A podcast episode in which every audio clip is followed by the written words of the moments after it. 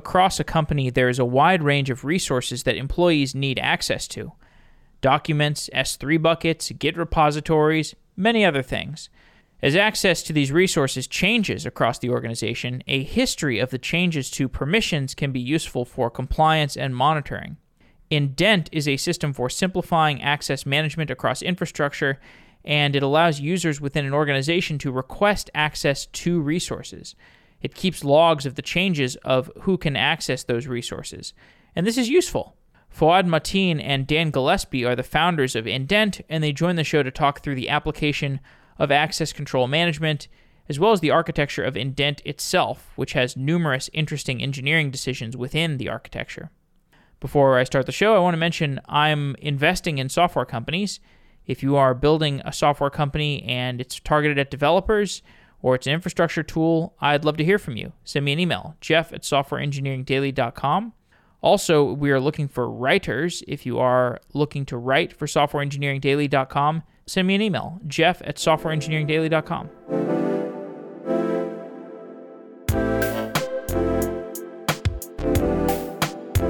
Guys, welcome to the show.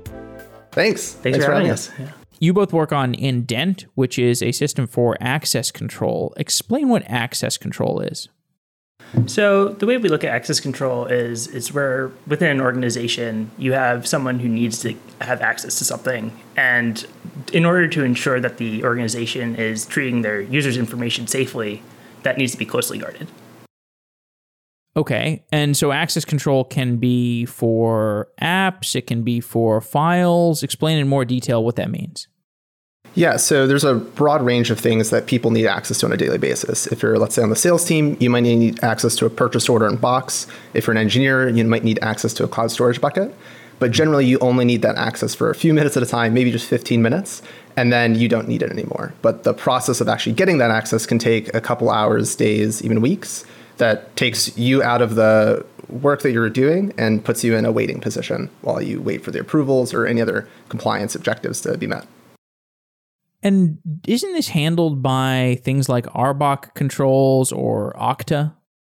Yeah, definitely. So that you can kind of think of as the backend. That's the database, if you will, of who currently has access.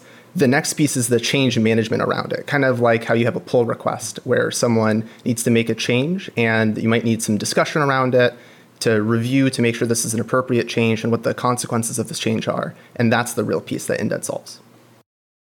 So, what exactly does Indent do? What what is the problem in the workflow that it's solving? Yeah, so in terms of how Indent works, people will submit access requests through a web portal, Slack, a custom internal tool that uses the Indent API. Administrators can define policies like who can approve access to an Okta group or who can approve access to that cloud storage bucket, and then send the requests into, let's say, Slack for faster responses. And then once we've received the required approvals, we'll send an audit event to a customer defined webhook, HTTP endpoint, Lambda. And then after the access duration has expired, we'll ping the webhook again to revoke the permission. And then finally, compliance teams can go into Indent to actually collect the audit evidence when they need to prepare data for their auditors. Got it. So essentially, you have middleware set up to interface with all of the different things that access control could be required for. Exactly. And our key focus is around the user experience. It's the it's the end user who's just trying to do their job or the approver who keeps getting an onslaught of access requests to make that process as painless as possible. Remind me again, why doesn't Okta solve this problem? Yeah, so a lot of tools have some version of this, but ultimately it doesn't take in the complexity that companies generally have where you'll have a approval required from a hiring manager you'll have an approval required from a system or a data owner and then ultimately you'll need someone in it or security to actually scrutinize it. And that process takes a lot of cat herding so it kind of is fragmented today where indent automates the process and helps systemize, systematize all of those uh, one-off interactions. What's a common example of a piece of access control that I might want to interface with. Let's say I'm a developer, I need access to something. How does that work with Indent? Yeah, so let's say I work on an engineering team where we store data, customer data in cloud storage buckets, and I need to help troubleshoot a problem for a customer. So the usual process is I'll message the help desk or I'll message the head of DevOps, ask them to grant me access. Maybe they'll ask a couple questions and then they'll just grant me indefinite access. But after maybe 15 minutes or 30 minutes of work, I'm done and I don't need that access anymore. With indent, the developer would request access for the 30 minutes they need it for. It would go to the right person, so their manager, maybe the data owner. They would approve, hopefully within a few minutes, and then that person could get that access just for the time that they need it for, and then we would revoke it. So, really focusing on that uh, human centric, time bound access. This is an improvement in the workflow because the manual workflow where I'm just messaging somebody, that's prone to all kinds of human error, right? Exactly. What kinds of human error could occur if I don't have a workflow management tool like this? The most common is that people don't actually know what they need access to. They think they might need access, as another example, to all of compensation data in Workday. But in reality, they just are a recruiter who needs access to compensation bands in Workday. So there's some amount of discovery around what they actually need access to. And then there's the time boundedness where you're supposed to revoke the access after some period of time, but actually performing time bound access and approvals and revocations is very complicated and generally very frustrating if you're in the middle of a task and you're granted access for 15 minutes and it just automatically revokes. Indent really tries to focus on those end user experience problems.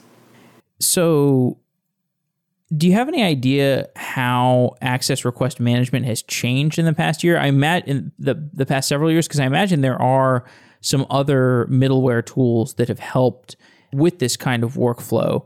Why wasn't there something like Indent before you guys started it? I think that the there's been a pretty large shift from having uh, sort of enterprise uh, centric tooling where everything is built around like Active Directory and you've got uh, you're managing it within this Windows ecosystem. And I think the biggest shift over the last five years, I would say, is to more cloud-based tooling where you want to have SSO because the way that the previously the legacy almost legacy systems work, it, it makes it hard to work with the new class, which really means that like the surface area of access control has increased. So I think that the problem area has increased to the point where organizations need something that can help facilitate that process to make sure that people are getting exactly the right amount of permissions within a timely fashion. And when you look at large engineering teams, so any FANG company or really large funded startups with engineering resources to spare, they'll generally build an internal tool to solve this problem that naturally, just like with any internal tool, it can only take on so much scope. And so after 18 to 24 months, companies generally have to re implement that system. Yes, this is the classic example of something that has been implemented internally a bunch of times and finally gets built as a cloud service. So there's also some advantages to having a dedicated system for this is because you can get an audit trail out of it. Explain how an audit trail works and, and why that's important. Yeah, so the way that we look at an audit trail is that we're taking a snapshot of every single point in the process of getting access. And that's important because it really does paint the picture and story of why and when people had access and allows you to go back and start reassessing whether they should have had access or in the worst case scenario being able to hold people accountable for what they did with that access. I think it's an essential part of any modern security footing because you need to know what's going on and be able to at least have a sense that people can be held accountable. Is this relevant for GDPR or any other common compliance situations? Yeah, so it fits into a lot of different compliance objectives. Um, the com- privacy ones being very top of mind and prescient, but there's also the long-standing ones like SOC 2 or SOX compliance for public companies, HIPAA for healthcare, PCI FINRA for finance. That each of these compliance requirements have some sort of piece around either time bound access, reviewing the access on an ongoing basis, and ultimately moving towards this least privilege model. But actually implementing that requires a lot of manual effort. And generally, most teams have to throw headcount at the problem to try to fix it. Is the onboarding cumbersome? Because I can imagine if I'm onboarding with this kind of heavy middleware system, I've got to integrate with Okta, I've got to integrate with all the different things that need access control, like my AWS bucket S3 access, my whatever Kinesis stream privileges. I can imagine just an infinite amount of integrations that would need to play to take place almost to a point where I wouldn't even want this thing. Yeah, so our goal is to try to make that as easy as possible for end users. So what we're doing is we're packaging up different solutions such that uh, we can take on the large portion of the development that is required to make those integrations. And we're trying to do it in a way that is most secure for the user. So ideally, they're running, we are just calling out to another piece of code we've written that's running on their infrastructure. So that way, we never actually hold the keys that are used to make major changes. And then in terms of the actual implementation, we'll provide these packaged up solutions like you need to send an email to a Zendesk or to a help desk, or you need to control access to an Okta group or control access to an IAM group. Built those default out of the box integrations that companies can even customize to work the way they want them to. During a piece of access management, during a, a workflow of access management, what's going on under the hood? Like, is it just, uh, you talked about in some detail that this, you have like, the user makes a request, that request kicks off uh, AWS Lambda, and then the Lambda function hits the hits, I guess, whatever piece of access management software you're trying to automate. Actually, could you just refresh that workflow? Because I'd like to dig a little bit deeper into the engineering. Yeah, totally. So we offer a set of APIs that either you call directly or you call through one of our existing integrations, like through Slack. So if you uh, requested access to something through Slack, that goes to our API servers, which then uh, we're using a tool that was created by Uber called Cadence, which allows you to create workflows that sort of run like a Lambda, except for you're able to express relationships between them. And using this, we're able to have a high level of fault tolerance while addressing these requests. And in Cadence, we're keeping track of the whole approval process and all the way from someone requesting to having the webhook actually go out to grant access. So in that, we we're able to ensure that when someone is approved or when their access is revoked, that the request is actually sent out and that the receiving system actually acknowledges that. That's amazing. We did a show on Cadence not too long ago, and this is very informative because it is useful for these long-lived workflows.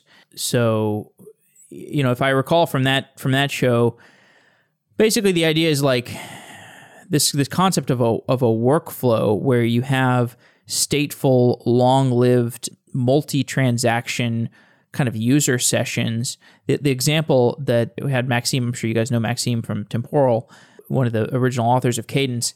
He mentioned like if you're gonna get a scooter, like you're gonna rent a scooter from Uber, you start that scooter ride and that scooter ride may last a little bit. Like it's going to last for a while. And and so what does that mean for the back end system? You know how, how do you model that scooter ride? You know you've got this the you don't know how long the user is going to be taking the scooter ride for. There's different things that happen along the way. Maybe you stop the scooter for a little bit. Maybe you uh, i don't know press press a button on the scooter and it like gives you a snack or something in the future. Maybe you know you ha- there's a payment api that needs to be reached but in any case, it's kind of these these long lived workflows that are sort of like user sessions. But since this is kind of a, a, a new concept, I mean, it's, it's, not a new concept, but it's like I think the past there was this something called the saga pattern that I think people used to use before systems like Cadence that sort of productionized and formalized how these workflows should work. Can you just give a little little bit of an explanation for why? This kind of workflow manager is is a new piece of technology and why it's so useful. Yeah, totally. I think one of the most interesting things about Cadence architecturally is that there is very little cost of adding new workflows. So this means that it is realistic to have a piece of code that runs per user. So back to the scooter example, you can have this long living piece of code that is constantly checking the state of the scooter and uh, updating any sort of changes that happen with the scooter and there's very little cost of it, especially when this. So, and there's essentially zero cost when the scooter is doing nothing. So the really powerful part of that is you can have millions of these workflows running at once, and the, in terms of the infrastructure needed, it really scales toward the usage. So if a scooter is doing nothing, there's no need for additional servers. So it, it really allows you to have this model where you can pair a piece of code to a user actually doing something in a way that is truly pretty new. Fouad, anything you want to add? I think the key part for, for me as a product engineer who maybe doesn't delve as much into the infrastructure side that defining the workflows sometimes can be a little bit cumbersome. You have to know exactly what you're doing and, and how to do it. That what we, as we build our core product, aim to do is have this kind of configuration layer where you can define policies, you can define the way you want the system to work, and then we then translate that into the Cadence workflow. So kind of getting the best of both worlds, where we are effectively exposing the knobs to our customers to make the systems work the way they exactly they want them to, but then have it implemented in this really fault tolerant way where there's no extra cron jobs that need to run. Everything is done in a declarative way. Right. I- explain that declarative workflow in more detail. Yeah, so by able to express exactly how you want, be able to think of the workflow as like almost like an object, you're able to express different properties of it and have it so that uh, you can actually write the code that expresses what those properties are at any given time.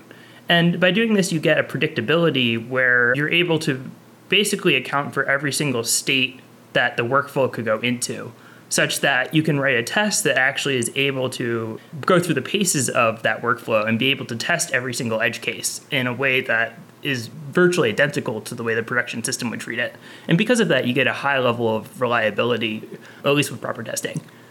So when we're building an integration like with Slack, where normally you would have to rely on someone actually going in and testing end to end inside of Slack, we're able to mock out what we would be receiving from Slack in terms of payloads and then have that all configured as part of our test cadence environment whenever we um, either test locally or we test in CI. So we're able to ensure that these integrations that we build and maintain are actually continuously getting tested, even if they do rely on third party code.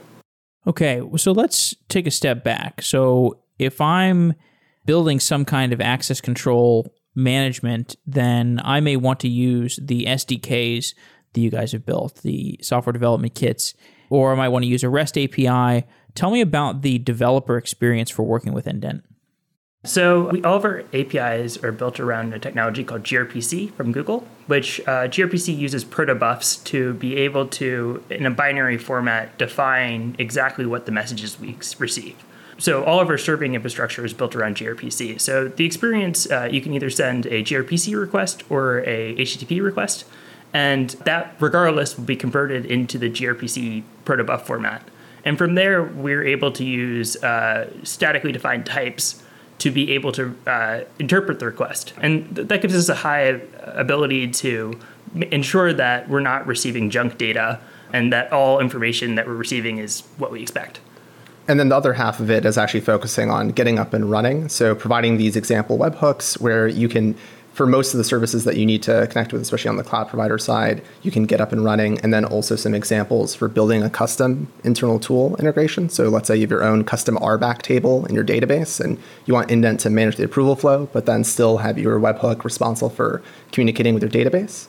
That we provide the what we like to think of as escape hatches, where whenever you want the system to work differently, the way, a way that you want it to be defined in your infrastructure, we can just have those escape hatches the the choice of gRPC. Describe why you're building around gRPC. And, and I guess, by the way, the alternative would be like j- just raw JSON, right? Exactly. I, I, the main reason that we were looking at that we looked into and decided to use it was that it provides a absolute structure to the way that information is sent and received by your application. And by doing that, you really can constrain the possibilities that your application needs to deal with. Additionally, because it is deterministic, we're able to generate client libraries across a variety of languages with pretty minimal effort, honestly. Most of the efforts around uh, making sure that the user experience of using those APIs is, is good. But in terms of the actual transport layer, there's no additional work to be done other than the generation, which takes seconds.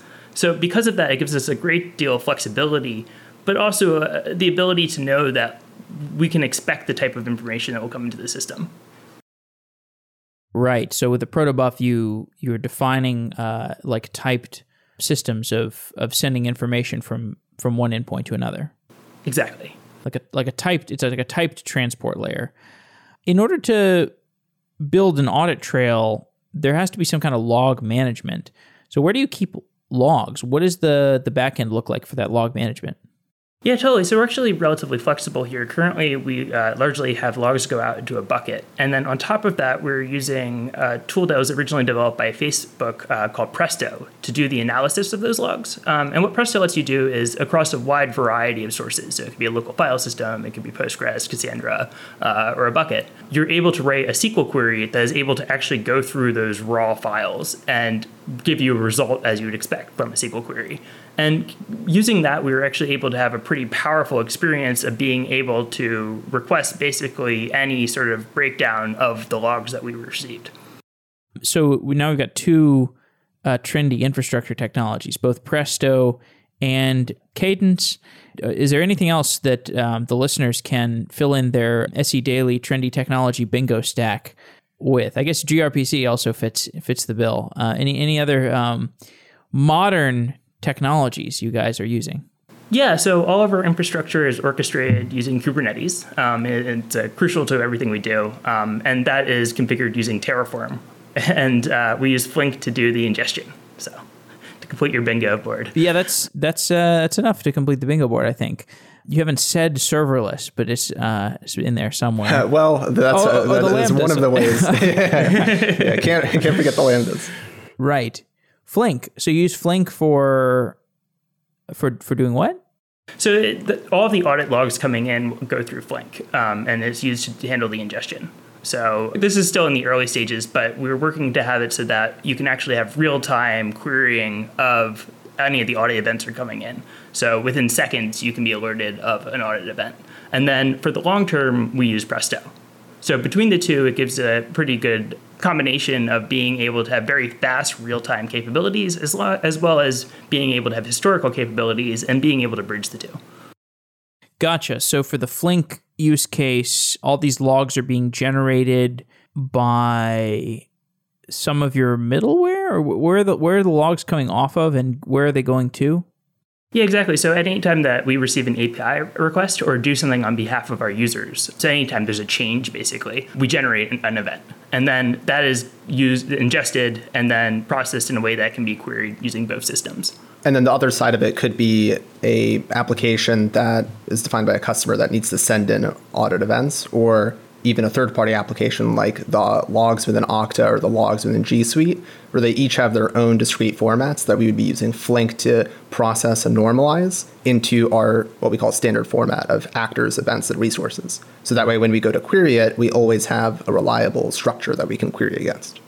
Actors, events, and resources. Say more about that. Yeah, so when you look at most audit logs structures, they generally have some form of those three concepts, but generally under different names. So even if you look at something as simple as and similar as Okta's login logs and Google's sign in with Google logs, they're actually completely different, even though they have the same data. So when you actually go into process or answer any kind of basic questions, the first step is data engineering. And one of the lessons I learned when I worked at Segment was you try to do the data engineering as early in the pipeline as possible. So that way, the people who need to consume it, the analysts, the security teams, the compliance teams, are able to rely on a normalized data set that they can ask questions against. So you define that normalization with Flink? Yeah, so we have a protobuf that defines if you are sending data or when we're emitting an event, but then when it comes to actually processing external potentially third party events, we try to, in our pipeline, normalize it. Yeah, and one of the ways that we're able to do that relatively generically is using a tool that was developed by Google called Jsonnet. And what Jsonnet lets you do is define a deterministic translation and transformation of JSON. So what that lets you do is essentially mutate any format into another in a way that is deterministic and should eventually complete. And because of that, it gives us a good amount of flexibility in terms of the types of inputs we're able to accept. So whenever something happens across your infrastructure that generates some kind of event, that event is thrown to Flink for rapid processing. Do you have to buffer it? Do you have to put put it into Kafka or something? Th- that will be the eventual plan once we. So right now we're putting it into RabbitMQ, but uh, eventually we're planning on switching to Kafka. It's just a matter of holding off on running Zookeeper as long as possible. To be completely honest, that that that is definitely the goal, and probably within the few months, uh, next few months, that, that change will happen. Why don't you just use like Amazon Kafka or Confluent Kafka? Like, doesn't Confluent have like a serverless offering now? Yeah. So, so the main reason we have chosen not to use cloud provider specific services is we're really trying to be able to be portable across every environment possible. So we have a, a keen focus on making sure that within the next six months we will be up and running on on premise. And we, we already have some experimental things going, but we want to have a first class on premise product very shortly. So, so that's the main reason we've been trying to avoid vendor lock in and cloud lock in there. Does Confluent or does uh, Kafka have a Kubernetes operator yet? It does. Unfortunately, the zookeeper part is still in like the relatively early days. So, so it's relative. If, if you've got a running zookeeper cluster, it's relatively trivial to get Kafka running on Kubernetes. And people have gotten zookeeper running, but as far as I checked like two months ago, there, there there isn't anything that I was there's nothing that I felt comfortable operating yet. I totally believe it's possible, and I think it will happen. I think it just comes down to some of the uh, annoyances of running Zookeeper. Yeah, so I think the the sales pitch of the operator pattern is it makes your the stuff running on Kubernetes that would normally have unexpected faults and where you need complex recovery logic, it makes that stuff simpler, which is obviously a very hard value proposition to fulfill, especially for a complex system like Kafka. It sounds like the the technology is just not there yet. Yeah, no, and I, I, think we'll definitely get there. I think it's just a matter of time when someone has the sufficient uh, means and aims to solve that challenge. I think it will happen. And so, in the meantime, you're using RabbitMQ, which is just simpler and but can be portable as well. Exactly. So Flink is able to relatively simply be able to switch from input sources like that. So we will eventually make the switch to Kafka. Uh, but once once the data is actually within Flink, you do have some of the same properties in terms of durability as Kafka. So it's basically just a transition. I'm hoping in the next few months that we'll be able to complete it. It's really smart uh, architectural decisions there. Um, why Flink instead of Spark? The main thinking around Flink was that in terms of being able to take in sort of a fire hose and be able to ensure that every single piece of data is mapped correctly and is stored correctly, mostly just talking to friends who have operated both in that similar situation, uh, it seemed like the largest preference was with Flink. So, but we, we definitely did evaluate both. That's interesting. So, sort of off topic, but does that mean that I guess because I remember uh, you know I, I, first started doing shows on like the streaming technology and stuff like five years ago, four or five years ago, and you had Flink, Spark, Storm, Beam, blah blah blah, so many of these things, and it didn't seem that different. And now it seems like uh, Spark has found more of a niche in just you've got a like a, a big data set that you want to do iterative processing on and you want to load something into load something into memory and do successive processing jobs on it. Whereas flink is kind of like aim your fire hose at flink and just process things one by one in a streaming fashion yeah, I mean, I, I, think that, that that sounds about right. Where it's like architecturally they're relatively similar, but I think the use cases have sort of diverged a bit. Where I think that in terms of like the more uh, machine learning and big data use cases, uh, people have been moved towards Spark and largely use Spark. And because of that, I think the project is focused on that. And I think Flink sort of went another direction, which is sort of like the real time processing, where you're just receiving a large amount of data constantly. And because of that, I think that the tooling has just sort of evolved along those sort of divergent paths. While we're on the subject of engineering and these big distributed systems choices, anything that has been really, really hard for you guys to implement? What's been the hardest engineering problem? So I think that probably the hardest problem so far is ensuring that every single message is read exactly once. So that that is the main feature that we see getting out of Flink currently is that just getting that guarantee. So I, I think. fortunately, the tools have developed to the point where I think that a lot of these problems are traditionally hard but it's actually simplified greatly. So, but I think that in terms of just being adapting to these tools has been probably the hardest part, and just understanding exactly how we want them to fulfill our use cases. Can you say more about that? Yeah, totally. So it, I feel like it's kind of like instead of building something from scratch, the challenge is learning how to best use your tools. Um, I think that that is a pretty big difference from at least a decade ago, where a lot of these things just didn't exist in any sort of mature way, and building it yourself was the option. Um, and now it's I think more about just like how what is your skill set with these tools and are you using these tools correctly right are you using a hammer and a screwdriver at the right times and not trying to mix them together. So it really has become a software architect's world. Pretty much, yeah. Did you make any mistakes early on in the architecture? Oh, definitely. Um, so I, I, think the first mistake that we're still mostly are recovered from was writing that ingest, trying to write that ingestion layer uh, by ourselves. So we didn't immediately go to Flink, but it was quickly clear that a lot of these functionalities it would be foolish to not use because otherwise we're just recreating them, and our version is likely going to be worse than the one that is used in production by the largest companies in software. And the front end, is there anything interesting there, or just kind of like React front end with you know, I guess you could call the Slack integrations kind of a front end part. Tell me a bit about the front end. Yeah, so definitely React, um, TypeScript as, as, as much as we can, and then um, there's a fundamental piece around how we're building both the core infrastructure and the configuration that I was talking about earlier, and how that bleeds into the front end with this concept of blocks, which has been a growing trend in a lot of companies to enable their customers to have a certain level of configurability around how certain components work, how pieces of infrastructure get configured, or ultimately uh, the kind of WYSIWYG builder that you see in a lot of tools today.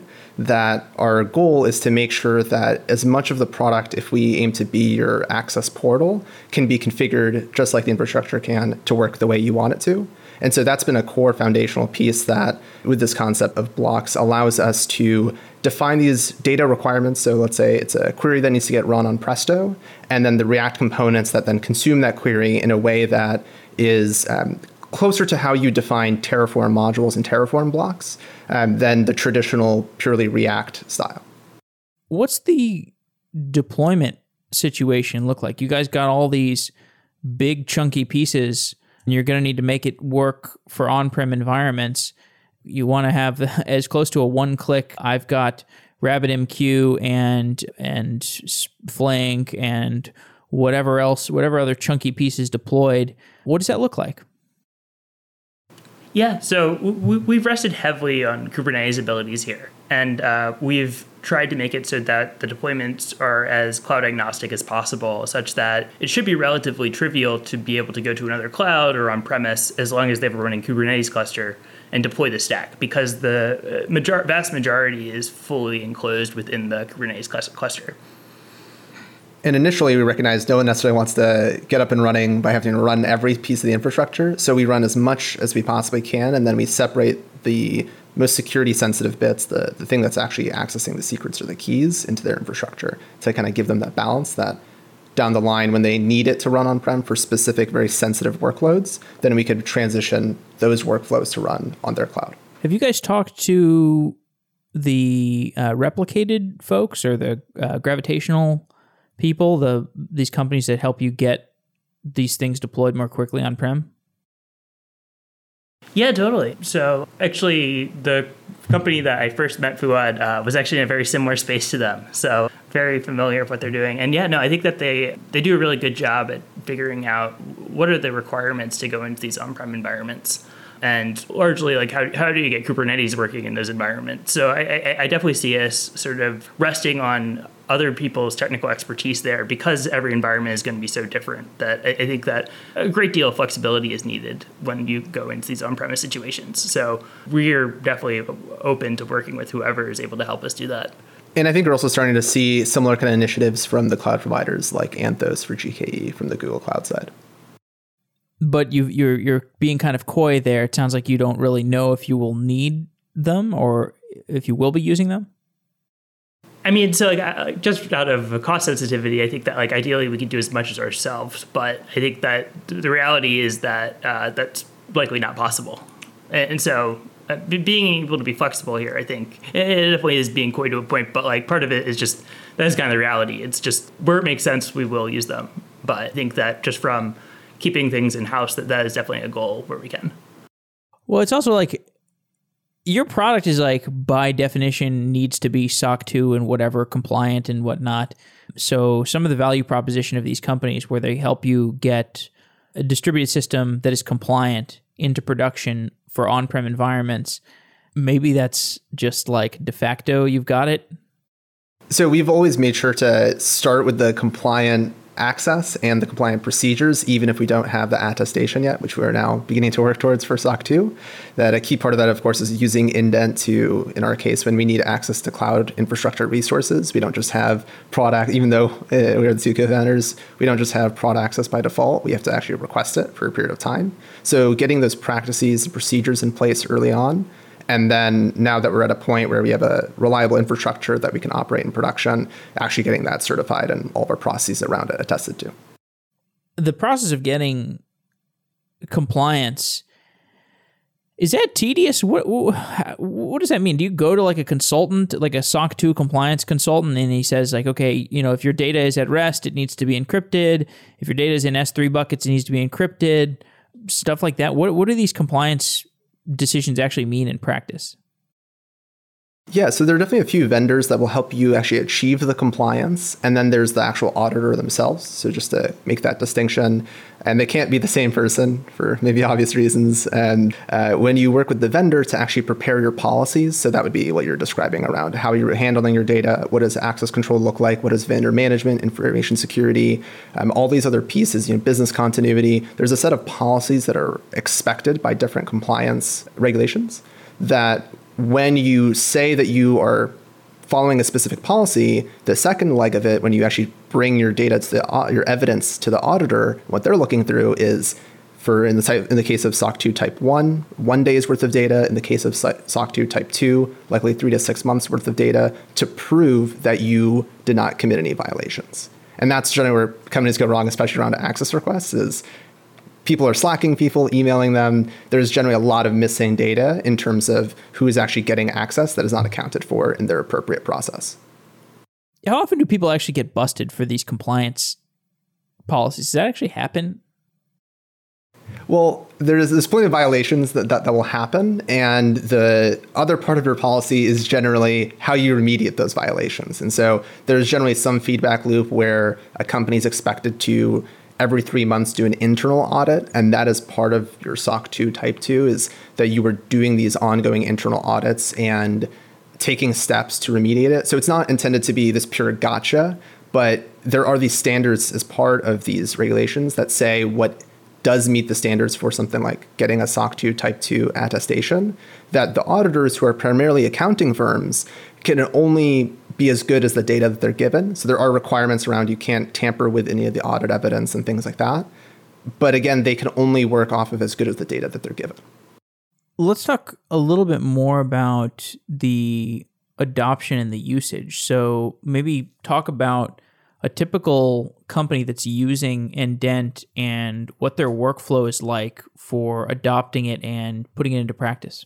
Yeah, so I'd say two main use cases. One on the engineering side that I'll start with first is the access to a cloud storage bucket.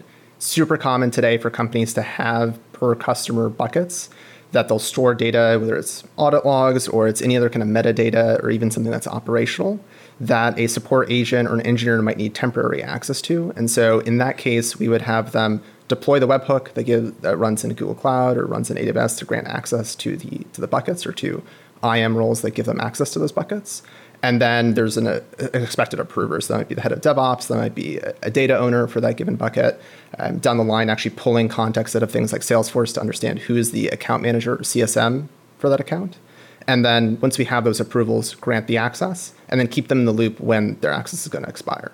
So that's the engineering use case. And then the more broad use case, especially now that every, almost every company that's solving this problem is using Okta or some similar identity provider, is watching the watchers, so to speak, where a lot of people will have admin access within those tools, generally to add someone to a group or to look at the audit logs um, to spot check something, but then that access doesn't get revoked. And so that's another common use case is managing admin access in systems, whether it be an identity provider like Okta or it could be an internal tool where it's, a, it's the kind of admin.company.com that people are particularly concerned about.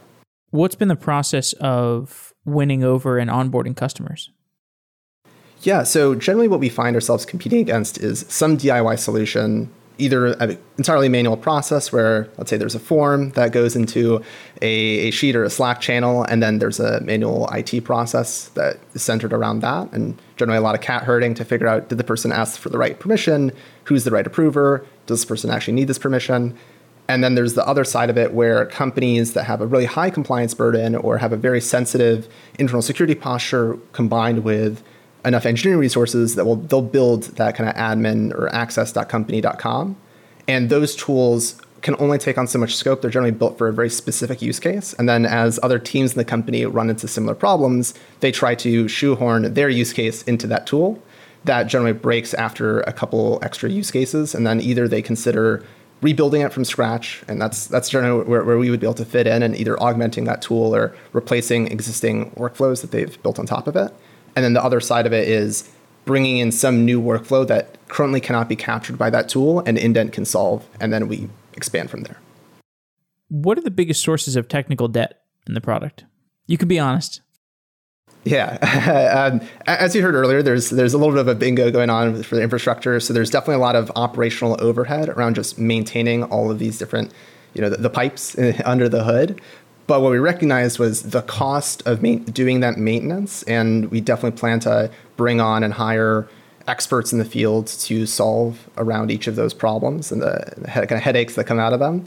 But actually getting that piece, those pieces up and running the opportunity cost of let's say building a new feature which uh, i'm always very interested in kind of shipping something new on the product but the balancing act of building reliable core infrastructure that people can use for their access control while still being able to move quickly as we're an early stage startup. So i'd say that kind of operational debt that has some short-term impacts that we're really excited to start we're starting to realize the value and definitely going to come into fruition in the coming months so you basically you, you're this is a job opportunity for anybody that's looking to be an SRE. Yes, definitely. So SRE, absolutely. Infrastructure and product engineers. Yes, if you're an SRE at Google right now, go to indent.com and find the email address and just email these guys. Let's see. What else? What haven't we covered? Anything interesting I'm missing at this point? I think one one interesting point to mention just around macro trends that are shifting. Um, a couple of years ago, as Dan mentioned, there weren't as many applications, or there wasn't as much surface area that people might have needed access to. Maybe there was on-prem systems, or um, especially when back when we were all working in offices, that uh, you could trust people who were on the local office network. That now that people are working from home, there's more cloud applications. There's just more systems that you could potentially have access to that the problems of people getting access on day one, where you're just unable to do your job and you don't know what you need because no one's actually told you, there hasn't been an update in terms of what you're granted off the bat, that that's really where we see indent being a necessity in the modern IT stack is you have these backends like Okta that kind of serve as the hub of where people are accessing and using single sign-on, but then there's this change management problem where it's unclear who actually should get that access and what the procedure should be, where something that brings in the context out of these different systems and codifies uh, these policies that generally live in a, in a wiki document that say who should be able to request access and who should be the appropriate approver and codifying all that so that companies can actively see and validate that the policies they've set are actually being met. Right. Actually, this brings up something else what's the big vision? Like, where are the adjacencies from where you currently stand? Yeah, so our immediate focus is entirely around access. And the first piece of it is ensuring compliant access within organizations. And when we started this company, there was always this focus, especially in the backdrop of Facebook in, in 2018 or the numerous incidents since, that the stewards of our customer data are these tech companies and companies of all sorts that have an unbelievable burden to manage all of this data that they're when they're when your primary incentive is to get people to have access to that data in the form of let's say ads or custom audiences there's this competing misaligned incentive that there needs to be companies that are actively working on behalf of people and ensuring that our data is only being accessed in an authorized manner and so when we look to the future and why we think tamper-proof audit logs are so important, requiring approvals, especially over time cryptographically, that we can start to branch out into enabling end users to have control over their data. And you're starting to see this in drivers like GDPR, CCPA, and companies that are spawning around it to handle data subject requests, which are amazing in helping companies facilitate the process, working with them to ensure at a infrastructure and at a system level that those requests and those end user requirements are being met and fulfilled. So when you request that your data be deleted or that no one is able to view your data unless they're authorized, that we can actually go in and enforce and validate that. That sounds pretty big. It's like a pretty big business. Glad to hear it. Let's see. So the so the basically you're you're saying the business of if I am a let's I run a GDPR compliant version of Software Engineering Daily where uh, or softwaredaily.com where we have a login system. Somebody wants to delete their account and uh, delete every comment they've made. Let's say GDPR requires that. You would be able to to have indisputable uh, trail of yeah that got deleted.